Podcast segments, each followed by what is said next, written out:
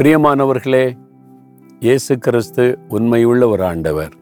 உங்களை அழைத்தவர் உங்களை தெரிந்து கொண்டவர் உங்களோட நடக்கிறவர் உண்மையுள்ளவர் ஃபெய்த்ஃபுல் காட் அவர் என்ன சொன்னாலும் அதில் உண்மை உள்ளவராக இருப்பார் ஒரு வாக்கு கொடுத்துட்டா மாறவே மாட்டார்.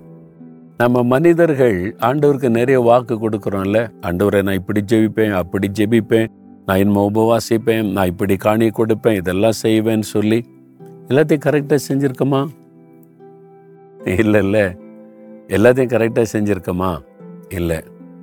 நானும் கூட அதில் தவறு செஞ்சுருக்கிறேன். ஆண்டர்கிட்ட ஒப்பு கொடுத்தது கரெக்டாக ஹண்ட்ரட் பர்சன்ட் அதெல்லாம் நிறைவேற்றிட்டேன்னு சொல்ல முடியாது. அப்போது நம்ம உண்மையில்லாமல் போயிடுறல சில காரியத்தில். நம்ம வாழ்கிற சூழ்நிலை நம்முடைய காரியங்கள் நம்ம அதை உண்மையாக கடைப்பிடிச்சு நடக்க முடியாமல் தவறி விடுகிறோம்.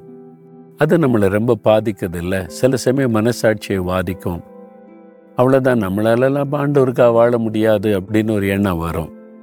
அந்த மாதிரி ஒரு சூழ்நிலையில தான் ஒரு நாள் ஆண்டவர் இந்த வசனத்தை கொண்டு என்னோடு பேசினார். ரெண்டு தீமத்தை ரெண்டாம் அதிகார பதிமூன்றாம் வசனம். நாம் உண்மையில்லாதவளாய் இருந்தாலும் அவர் இயேசு கிறிஸ்து உண்மை உள்ளவராய் இருக்கிறார். நாம் உண்மையில்லாதவளாய் இருந்தாலும் அவர் உண்மை உள்ளவர் நம்ம வந்து ஆண்டோர் கொடுக்கிற வாக்கு அர்ப்பணிப்பு அது மாதிரி தீர்மானத்தில் உண்மையில்லாமல் போயிடுறோம். தவறி விடுகிறோம். எல்லா நாளும் சரியாக செய்கிறோமா இல்லை இல்லை. சில நாளில் தவறிடுறோம்ல. அப்போ நமக்கே கஷ்டமாக இருக்குது. அதனால் ஆண்டவர் நீ சரியில்லை. நீ நாலு நாள் ஜெபிக்கிற அப்புறம் ஜெபிக்க மாட்டேங்கிற.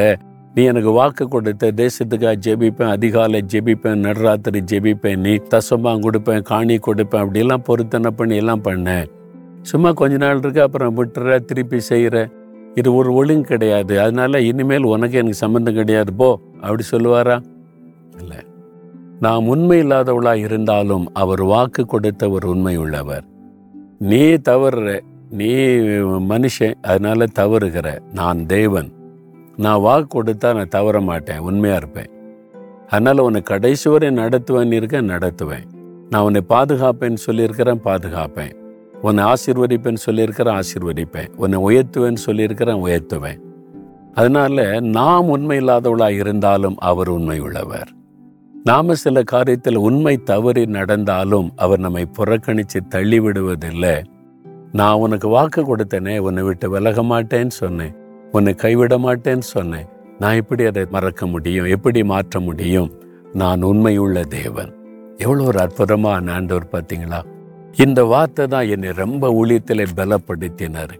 இல்லாட்டா நான் ஊழியத்தின் ஆரம்ப காலத்தில் நம்மளால முடியாது இந்த மாதிரிலாம் இருக்க முடியாது இப்படிலாம் கடைசி வரை ஊழியெல்லாம் செஞ்சுக்க முடியாதுன்னு நினைச்சேன். அப்போ ஆண்டவர் இந்த வார்த்தை கொண்டு தான் பேசினார் நீ உண்மையில்லாதவனாக இருந்தாலும் நான் உண்மை உள்ளவர் உனக்கு வாக்கு கொடுத்துருக்கிறேன் உன்னை பயன்படுத்துவேன்னு சொல்லி இருக்கிறேன் நான் கூட இருக்கிறேன். உங்களை பார்த்து சொல்றார் என் மகனே என் மகளே நான் உண்மையில்லாம போயிட்டேனே தப்பு பண்ணிட்டேனே அப்படின்னு நீ உணர்கிறாயா அதை தான் எதிர்பார்க்கிறார். அந்த உணர்வுள்ள இருதை இருந்தா போதும் அவர் உங்களை தாங்கி நடத்துவார். நான் உண்மை உள்ளவர் மகளே நான் உண்மை உள்ள தேவன் மகனே. உனக்கு வாக்கு கொடுத்தேன்ல நான் உன்னை எப்படி விட முடியும் உன்னை எப்படி நான் மறப்பேன் கடைசி வரை நடத்துவேன். நீ உண்மை இல்லாதவனா இருந்தாலும் நான் உண்மை உள்ள தேவன். இதுதான் நம்மை பலப்படுத்துகிறது.